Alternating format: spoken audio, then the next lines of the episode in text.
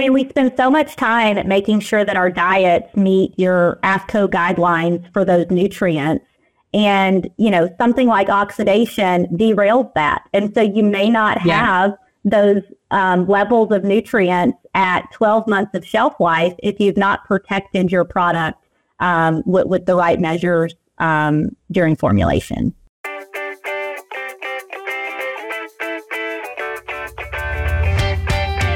A whole new era of communication in the pet food industry is coming.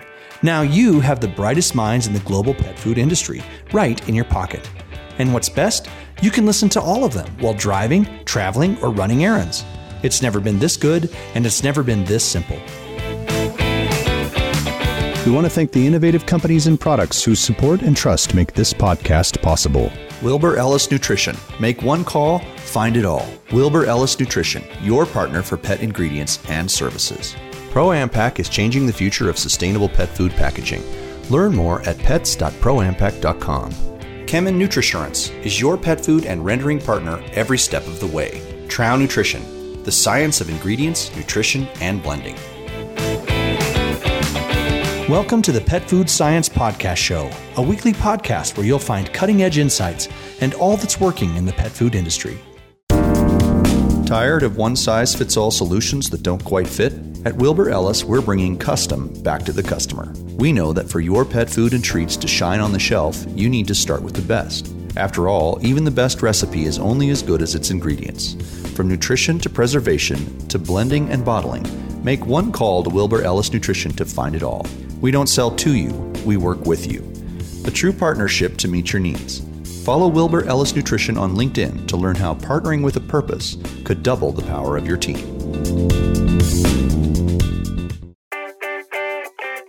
Hi, everyone, and welcome to the Pet Food Science Podcast, where we seek to discuss current research and how it may apply to innovation in the pet and nutrition industries.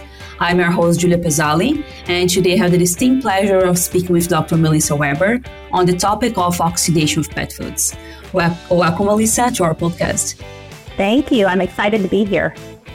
Yeah, me too. We're excited to having you.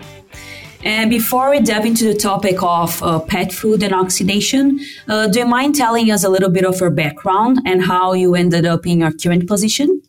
Yeah, I can. So, I grew up a farm girl in Tennessee. And so I knew um, as I went to college that I wanted to stay rooted in agriculture in, in some way, shape, or form. So I did my bachelor's in animal science, and I had a wonderful professor who told me you need to get a graduate degree in meat science and you need to go to K State. And I didn't know any better, so I just blindly followed his suggestions and packed up my bags from Tennessee um, and completed my graduate work at Kansas State.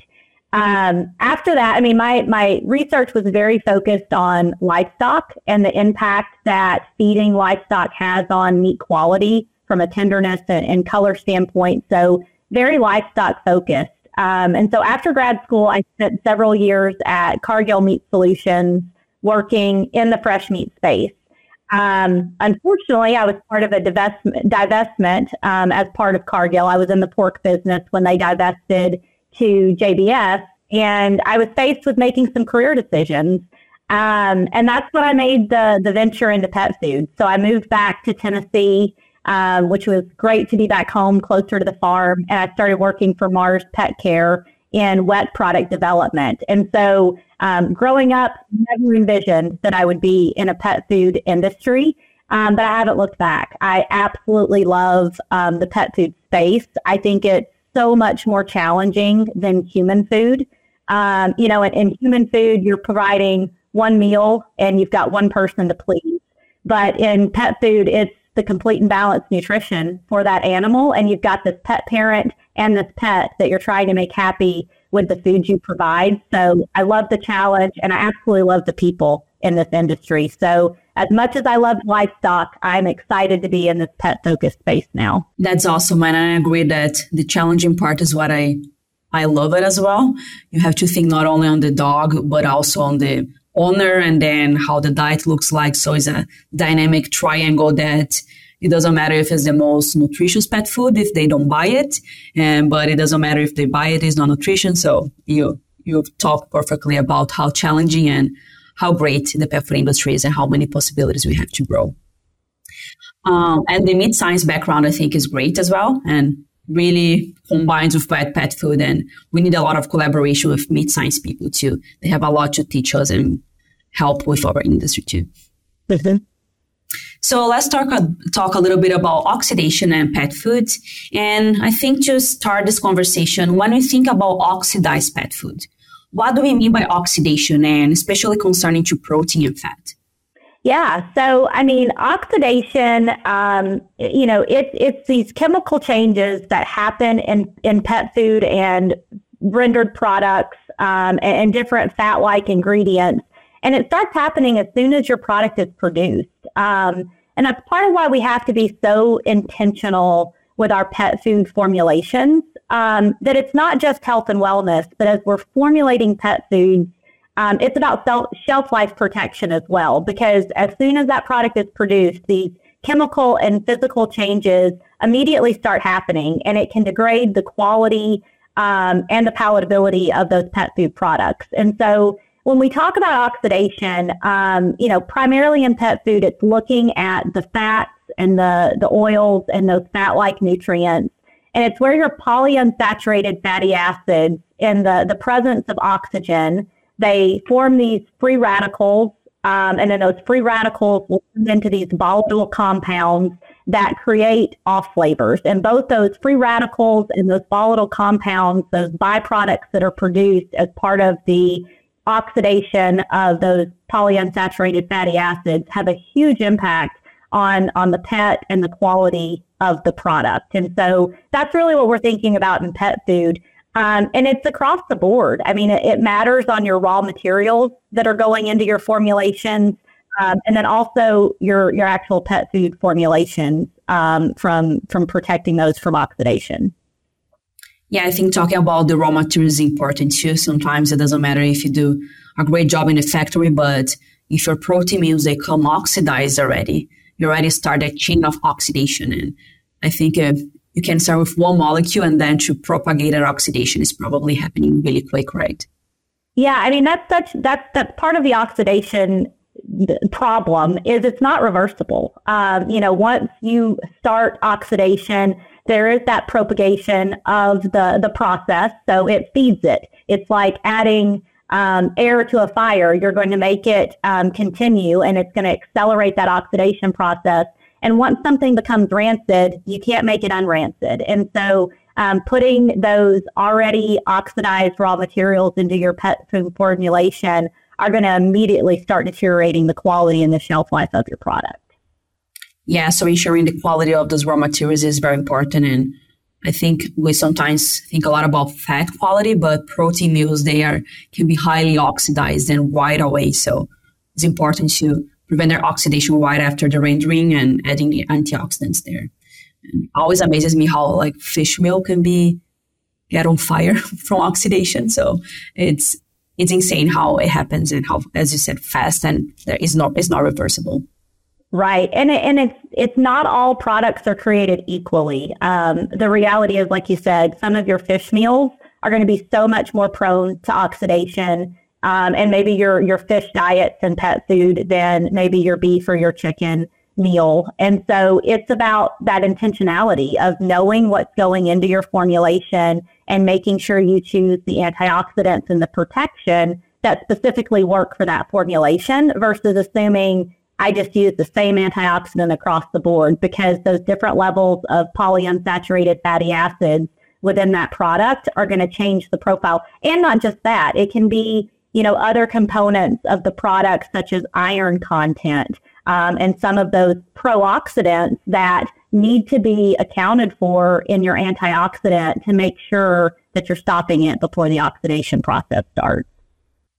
Yeah. So when you think about the quality of those raw materials, um, what people should be looking at when they buy protein meals or the fat to make sure they're not rancid or they're not oxidized already. Do you have any suggestions or tips on this?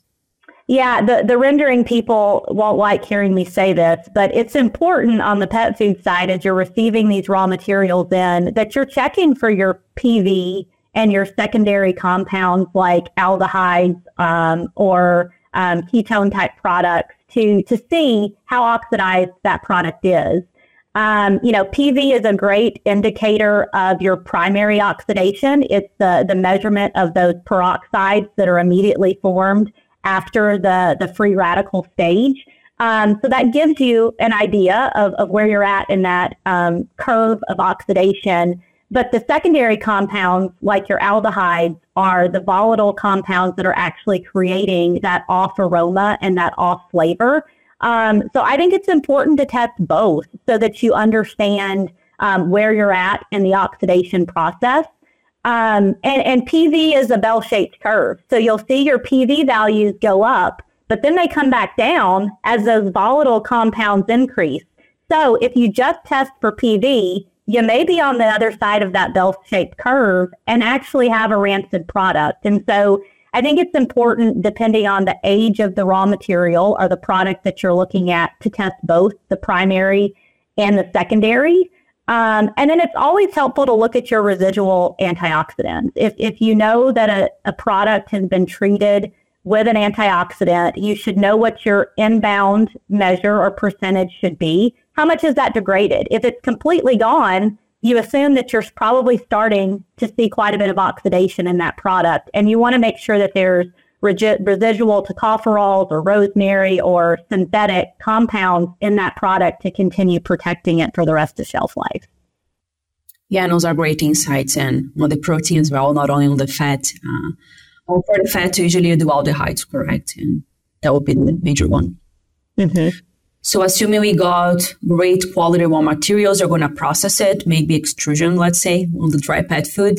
Um, what is the importance of adding antioxidants to prevent the oxidation of protein and fat over the shelf life? In this case, those dry products that have a low moisture, so they may stay on the shelf for two years. So, uh, how mm-hmm. can oxidation occur over over time and under those shelf life conditions? Right. So yeah, the, the whole point of adding an antioxidant to a formulation is for that antioxidant to offer itself up to be oxidized so that your polysaturated uh, fats aren't being attacked by those oxygen molecules. And so I'm kind of a dork, but I think of it like in the Hunger Games. Your antioxidants are like, I volunteer as tribute. Um, I'm here to protect you in this oxygen environment. And so your your antioxidants do they they they bind to that oxygen. Um, they create these stable free radicals um, so that you don't see the oxygen attacking the the fatty acids um, and causing that breakdown into peroxides and, and volatile compounds. And so it's incredibly important to make sure that you're looking at the right antioxidant for your product. Um, and you know, there's so many things that go into that intentionality. Um, there's there's the claims that you're wanting to make. I mean, synthetic antioxidants like BHA, BHT, and the ethoxyquin, they're great. They work incredibly well. But the reality is, we know consumers are concerned about some of those ingredients. And so, um, you know, what claims are you wanting to make? Do you need to look at synthetic or natural? Um, and then, you know, it's not just about the antioxidant molecules like your mixed tocopherols or your rosemary. But as I mentioned earlier, what are some of the chelators that can be added to those formulations to protect the pro-oxidant stage? Um, because oxygen and heat and metal ions are all things that promote the oxidation process. And so control the oxygen by putting in your antioxidants, control some of those metal ions um, by having things like citric acid or pomegranate type ingredients that can um, be chelators of those metals to stop the initiation process. Um, you know, those are all things to consider as part of the antioxidant. And then, as we were talking earlier, it's not across the board. Um, antioxidants aren't the cheapest ingredients out there. And so being intentional on knowing how prone is your product to oxidation. If it's a more stable formulation, you can get away with lower inclusion rates into your kibble formulation. If it's something like a fish diet that's going to be higher prone, then making sure you're increasing that ppm of application um, so that you get that 12 or 24 month shelf life that you're looking to achieve in your product.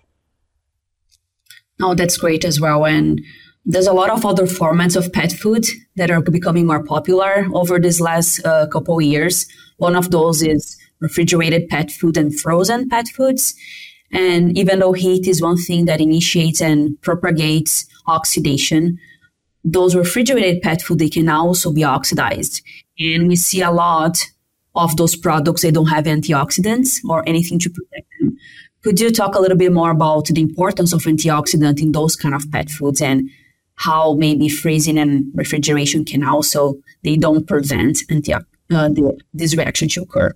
Right. Yeah. I mean, as we said, heat definitely likes to accelerate the process, but your your proteins and fats are prone to oxidation anytime there's oxygen present in the environment. So things that are truly vacuum packaged, you lower your risk of oxidation because you lower the oxygen present in that environment. But a lot of your fresh and your frozen type products are not in an oxygen free environment. And so, yes, you may slow down some of those chemical processes in a colder environment, but it doesn't mean that you eliminate that. The oxidation and those chemical reactions are still going to occur because you're using permeable films um, and there's just oxygen naturally present throughout that formulation process. Um, and so anytime you've got fat and oxygen present, you're going to start seeing that reaction occur. And so it is important as we look at these new formats to really rein in and, and hone what is the right antioxidant to use. Um, and even thinking, you know, we don't use wet or we don't use antioxidants very commonly in wet products, which makes sense. It's a lower oxygen environment.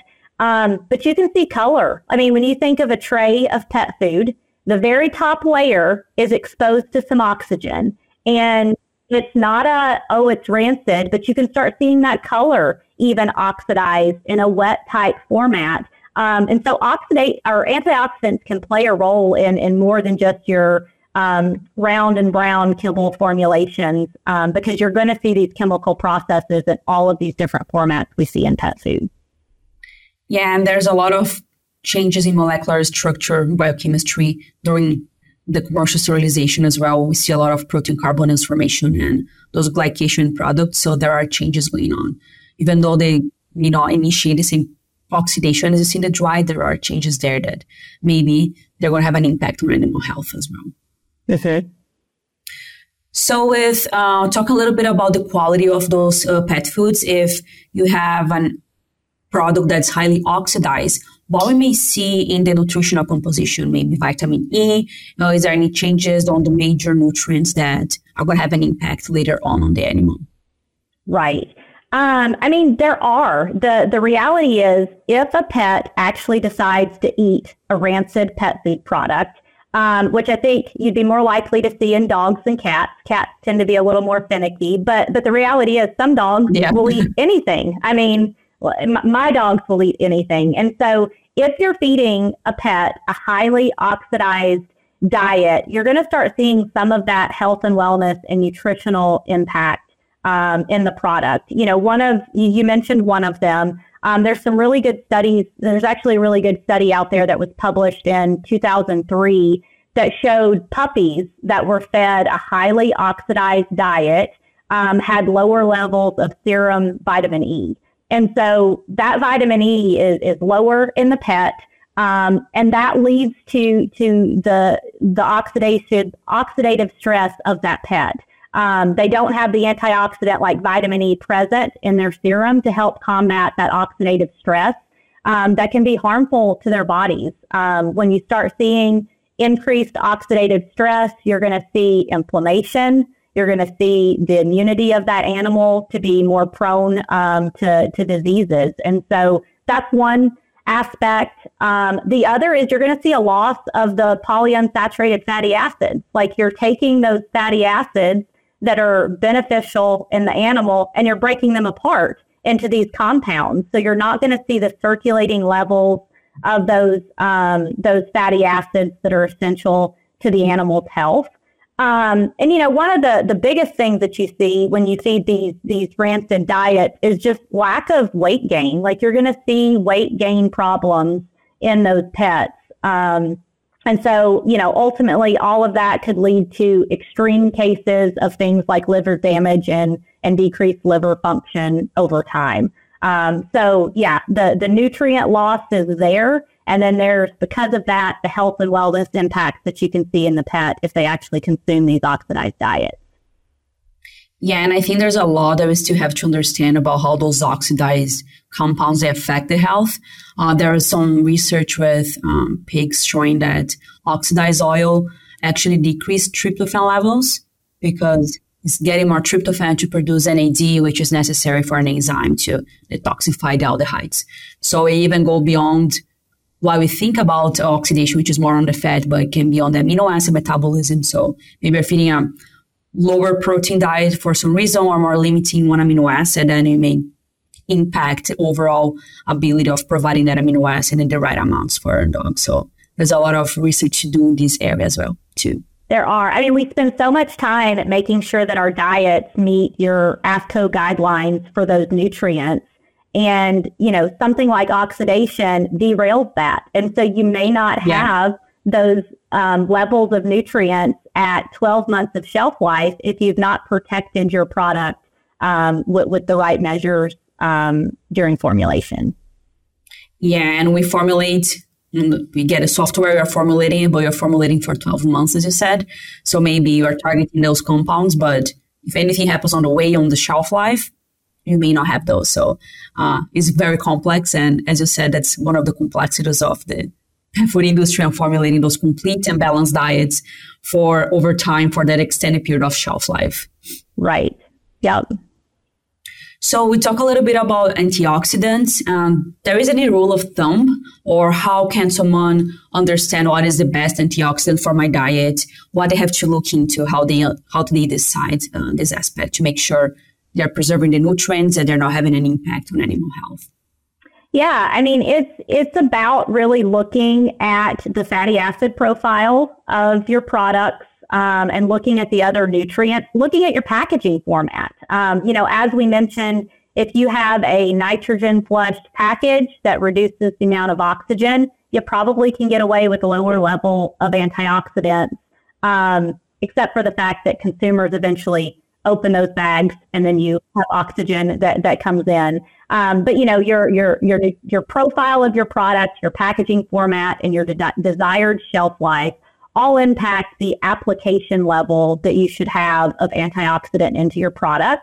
And so it'd be great if there was just a rule of thumb. You should always apply 3000 ppm of, you know, mixed tocopherols into your product, but it's really, it, it's not that simple. Um, but you know, we, we have great ways, you know, we can do, um, predictive models with things like oxygen bomb testing to let you know what's the predicted stability of your product, which can then give you guidance of how much antioxidant you should apply. Um, I'm a huge fan of accelerated shelf life studies.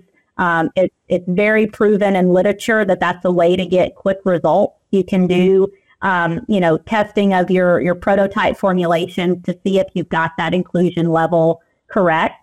Um, so that, so yeah, you make sure you're applying the right level of, of antioxidant into that formulation. And then I'm a huge fan of routine checking of your formulations because, you know, things may change in your raw materials. And at this application rate, you had your 24 month shelf life, but something changes in the industry. And so making sure you're doing spot checks on the the oxidation, um, the rancidity level of your your product is important um, on a routine basis.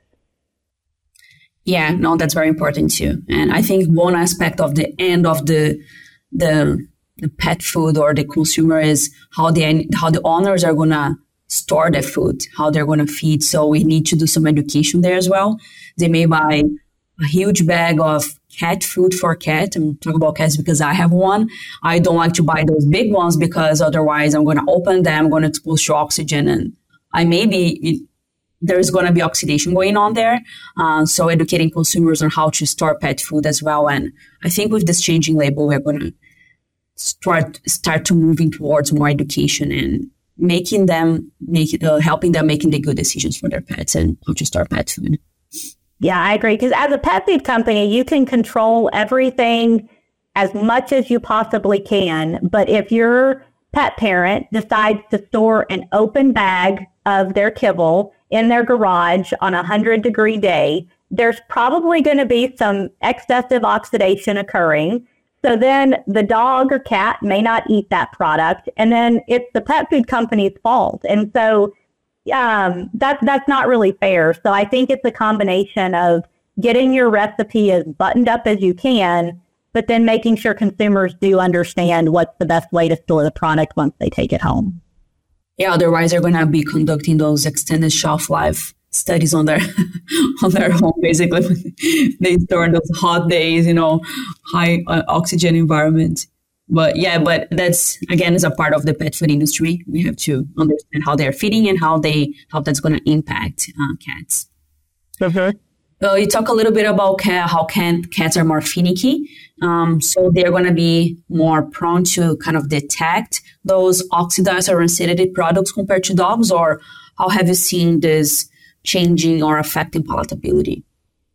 Yeah, I mean, so you know, as we mentioned as we were talking about the oxidation process, the the end product of this oxidation are those volatile compounds that create that off flavor and and off aroma.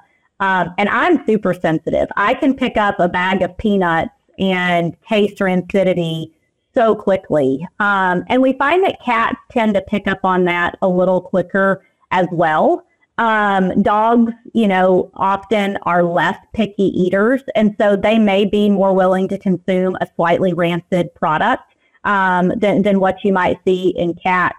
And you know, the thing that that is a challenge. Um, one of the reasons I get really concerned about palatability in relation to oxidation is is part of what I mentioned earlier. If if your dog or cat quits eating the pet food product, that's how you lose customers um, they're going to say, you know what, this brand, my dog won't eat it, and they're going to switch brands. And so, um, even before you get to the pet health impact, um, you want to make sure you're protecting products from oxidation to make sure you don't lose consumers because the pet is rejecting the product. Um, the other thing that concerns me is when our pets, if, if they don't switch brands, if they don't automatically say, nope, you're not meeting my needs, pet food brand, they may get creative on how to get their pets to eat the pet food product. So they may start adding, you know, their own chicken broth or all these other ingredients, which aren't always great for pets. Um, you know, most of them aren't harmful, but they're impacting that nutritional profile. So, you know, your consumer starts adding chicken broth because their dog won't eat the kibble. Maybe they're getting too much sodium then. And so even from that aspect, the, the palatability challenges can cause consumers to do crazy things that then also impact that pet's health. And so um, it's just not simple when it comes to oxidation. Yeah, no, I, I totally agree. And I think palatability is a major component of the human animal bond. We like our pets, we love our pets, and feeding them is a way to consumers how they see providing love. So they want to see their pets enjoying their meal. And I think that's a huge part as well. And palatability plays a major role in not only on the, uh, on the consumer or marketing or making sure they buy again, but they want to see the pet love, loving their diet or eating it. So it's really important for that aspect as well. Yeah, absolutely. Uh, we talk a little bit about antioxidants and consumers are trying to move away from synthetic sources. We usually use a lot of rosemary or vitamin or the tocopherols. Is there any other new antioxidant or natural compounds that you think they're playing a role or they have potential to act as antioxidants in pet foods?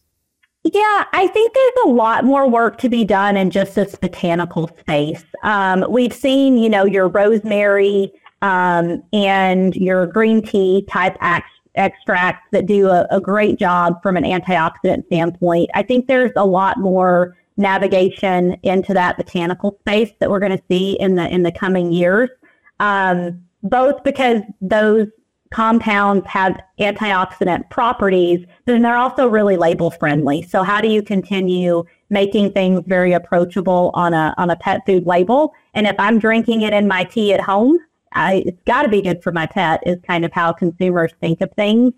Um, and then I, I, get really hung up on this this chelator aspect too, because it goes back to the idea of how do we prevent the initiation process. And so I think we're going to see antioxidant producers continue to get creative on the chelator side with things like pomegranate um, that may help with, with some of that aspect of the antioxidant, still really label friendly um, and, offer some of that um, kind of secondary protection that you can see in formulation. And do you think is there any benefits of those antioxidants not only on the on the quality of the pet food but on the animal? So if I increase the level of antioxidants, this is going to have a metabolic effect on the animal as well? Yeah, I mean, absolutely. We know some of those extracts, like green tea, can have a metabolic impact. Um, what you have to start considering is what is the application level in the pet food that truly gets you to that metabolic benefit versus it being a soft claim because you could use your your green tea antioxidants now at the 2000 ppm you're probably not getting that metabolic impact at that level. And so um, you're definitely going to see some of those health and wellness ben- benefits with, with some of these these extracts and, and botanical compounds. It's going to be about finding that sweet spot where you're getting oxidation protection and you actually see the benefits in the pet. Yeah, finding the ideal dose is, is the challenge part. And when you talk about botanicals and all those compounds is very little amounts and just a little bit more can have an impact or even a detrimental impact. So it's probably a not a, a linear response, it's a more curvilinear and finding that sweet spot is probably very challenging, but lots of work to do still in, a, in this arena. Hey, that's why we have jobs. It helps us find all those sweet spots for our customers. So yeah, no, that's awesome. It's time for our famous three. Well, thank you very much, Melissa, for joining us today. I think um, we are almost done with this uh, podcast episode. But before we are done, I would like to ask you some final questions. Awesome. So the first one is you've been in this place for a long time and you said you really love the pet food industry. What do you like most about being in this industry? Um, it's honestly the people, um, which is, is weird because I'm sure there's great people in every industry that exists out there. Um, but but I love the network of people in academia, people in marketing, you know, people across the industry that have this passion for serving pets. Um, and you know, I, I know my dogs; they're part of the family. They're they're not just a dog. When I grew up, dogs were dogs. They were the outside farm dogs. But the reality is, pets have become such a vital part of our lives and such a huge pa- impact to our mental health and our just overall happiness. Um, and I love to work in an industry that serves that and in an industry with people who are so passionate about serving that. Um, you know, it's it's so far from where my roots were in production agriculture, but these companion animals are truly so important to our livelihood, and I just love getting to be a part of that. Yeah, I totally agree. And I think the, the passion is something that we can really see in the pet food industry. People are really passionate about it and they care about their pets. And as you said, it's not only nutrition, there is an engineering, there is the marketing, there is the, you know, all those areas that they combine and they try to, you know, provide the same goal, which is at, at the end of the day is providing a healthy pet food that is going to be beneficial for the pet and to strengthen our human animal bond that is really strong and over the years just going to increase and increase. The other question that I want to ask you is you a successful person in the pet food industry. Uh, what uh, is a common trait that you have observed in successful people over your career? I think it's really about being inquisitive. Um, the, the people that I've seen be the most successful are the ones that just continue to ask why and what's next. Um, so I, somebody once told me to be happy but never satisfied. And I, I love that quote because we can be happy with, you know, our current products and the, the current pet food industry. But really what's going to continue to progress us and allow you to progress in your career is to not be satisfied with that, to have that inquisitive nature to say, I want to see a little bit more research on this. And I have this research question and I want to see how this plays out. Um, and so those people who are just continual learners and want to um, challenge the status quo, you, are going to see people be successful. And it's not going to just make individuals successful. That's what makes companies and our industry successful. And so we just need more of those those people who are inquisitive and want to say, what's next? How are we going to keep progressing? Yeah, that's I 100% agree with that. And I think that's, as I said, what moves the industry forward. All those questions, and it comes with a lot of failure and tentatives, but those failures is actually what, again, is moving things forward and answering those questions and making us think about next questions. I always say one research project, we we learn one thing and then we learn that we do not know 10 others and then we have 10 other questions to answer. So keeping asking those questions open the doors for other ones that we never thought existed. Yep. Inquisitive and resilient, because you're right. You yeah. don't always get the answers you want, and you have to be able to go back to the drawing board sometimes. So yeah. So at some point you're gonna get the answer. You're, you know, some answer, but it may take some time, more than you expected for sure. Yes. Well, thank you very much, Melissa, for joining us today. It was great talking with you about oxidation. Uh, I hope you can get you back. And thank you again for sharing your knowledge. I'm sure your audience and myself really appreciate it. Awesome. Thank you so much. Have a great day.